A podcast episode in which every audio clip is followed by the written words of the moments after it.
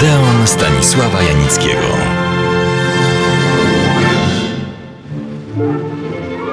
Dzisiaj ekrany naszych kin roją się od wszelakich stworów, potworów, dziwolągów, hobbitów itd., itd.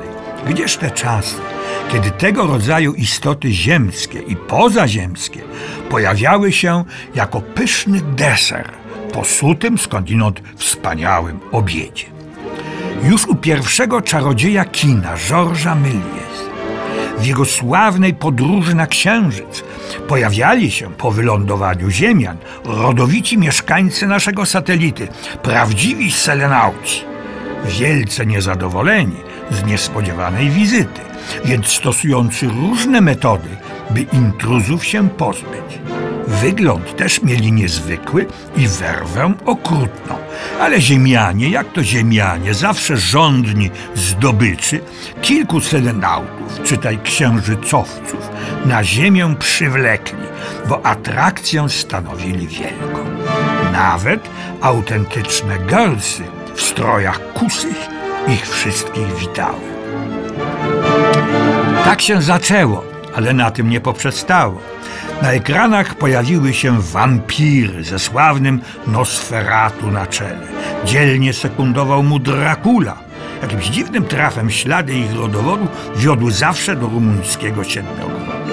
Nosferata i Dracule były groźne, przerażające. W nocy spać nie pozwalały. Ale jak na wymagania hollywoodzkie, a amerykańska fabryka snów rosła w siłę i dostatek, za mało widowisko.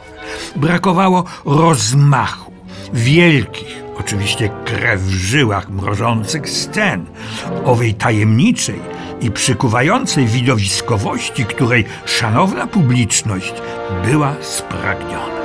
Ponieważ producenci mieli specjalne sejsmografy pozwalające rozpoznać marzenia widzów, na ekranach pojawił się wielki, włochaty, silny, siejący grozę i strach, ale w gruncie rzeczy dobrotliwy, o czułym i łagodnym sercu King Kong.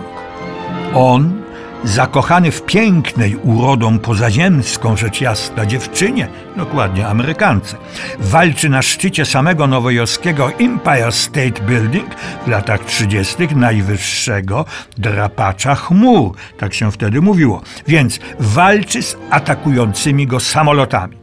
Nie były to maszyny najnowocześniejsze, no ale zawsze. Inwazja różnorakich, bo apetyt rósł w miarę jedzenia, i potworów została przerwana w chwili wybuchu II wojny światowej. Teraz już nie wymyślone, ale autentyczne, bardzo ludzkie potwory usiłowały opanować świat. Wojna się skończyła, ale nowe niebezpieczeństwo, zupełnie realne, się pojawiło siła atomowa. Filmowcy są czułym narzędziem. Zareagowali bardzo szybko. I w roku 1954 pojawiła się Godzilla. Tym razem nie w Hollywoodzie, ale w Japonii, kraju pokonanym i doświadczonym katastrofą atomową w Hiroshimie i Nagasaki. To doświadczenie zrodziło wersję nowego potwora, już bardzo realnego. Godzilla, żeby Państwu przypomnieć, najpierw zatopiła na pełnym morzu, dokładnie oceanie spokojnym, japoński tankowiec. Ponieważ nastąpiło to w niecodziennych okolicznościach, powołano ekspedycję naukową, by zbadała, jak do tego doszło. Odkryto tajemniczego, gigantycznego, 20 tysięcy ton żywej wagi i 50 metrów wzrostu, potwora, Godzilla. Ustalono, że z wiekowego snu na dnie oceanu zbudziły go próby z bombą wodorową. Byliśmy już o krok dalej. Japońskie okręty wojenne usiłowały zlikwidować Godzillę. Daremnie. Rozjuszony potwór ruszył na Tokio. Potężnym swym cielskiem i ziejąc radioaktywnym gazem zdążył zniszczyć część wielkiego miasta. Japonię i całą ludzkość uratował dopiero wynalazek japońskiego uczonego. Skonstruował on urządzenie eliminujące tlen w wodzie. Uśmiercono potwora, ale naukowiec przypłacił swój bohaterski czyn życiem. Film Godzilla reżyserował Inoshiro Honda, ale efektowne triki były dziełem wybitnego specjalisty Eiji Tsubarai. To on był autorem scen bitewnych na stole trikowym, filmu wojennego, powiem zaraz, militarystycznego, Wojna morska o Hawaje i Malaje. Amerykanie po pokonaniu Japończyków wzięli ten film za dokumentalny, bo sceny powietrzno-morskie były sugestywnie i przekonywająco zrealizowane. Wracam do Godzilli. Spółka Honda Tsubaraya wobec nieprawdopodobnego powodzenia Godzilli przystąpiła do realizacji następnych filmów z Godzillą w roli głównej. Faktem zgładzenia w pierwszym filmie małpo dinozauro podobnego potwora nikt się specjalnie nie przejął, choć później już takich błędów nie popełniano. Rodzina potworów szybko zaczęła się powiększać. Pojawił się radon, straszliwy gad, latający z szybkością ponaddźwiękową. Waran, olbrzymi, siejący zniszczenie nietoperz. Motra, gigantyczna ćma, występująca również pod postacią poczwarki, ni to dżdżownicy. Gidora, trójgłowy smok, ziejący śmiercionośnymi promieniami. Gamera, niezwykły żółw, poruszający się jak latający talerz za pomocą czterech silników odrzutowych. Gajos, fruwający lis o stalowych zębach, wypuszczający związki laserowe z pyska i strumienie ognia z piersi.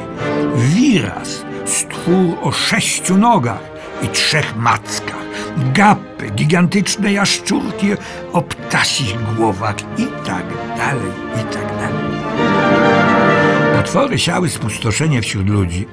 Niektóre stawały jednak również w ich obronie.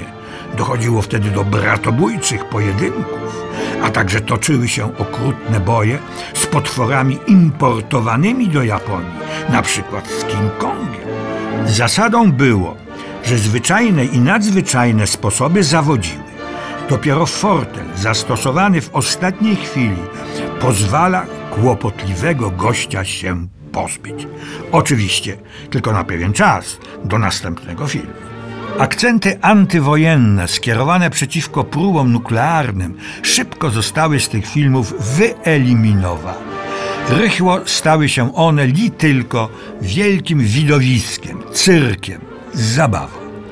Fakt, że właśnie w Japonii narodził się i rozwinął ten specyficzny gatunek filmu fantastyczno-naukowego, wytłumaczyć można z jednej strony bogatą, obfitującą w najróżniejsze bóstwa, demony i dziwne stwory japońską mitologią, która przeniknęła nie tylko do niezwykle urozmaiconej skarbnicy legend i przypowiastek ludowych, ale zadomowiła się na dobre w literaturze i teatrze. Z drugiej strony wielkie znaczenie miała stojąca na wysokim poziomie technika, w tym przypadku trikowa. W ten sposób powstało pozbawione wprawdzie większych ambicji, ale atrakcyjne, kinowe widowisko. Zapraszam Państwa do następnego odeonu.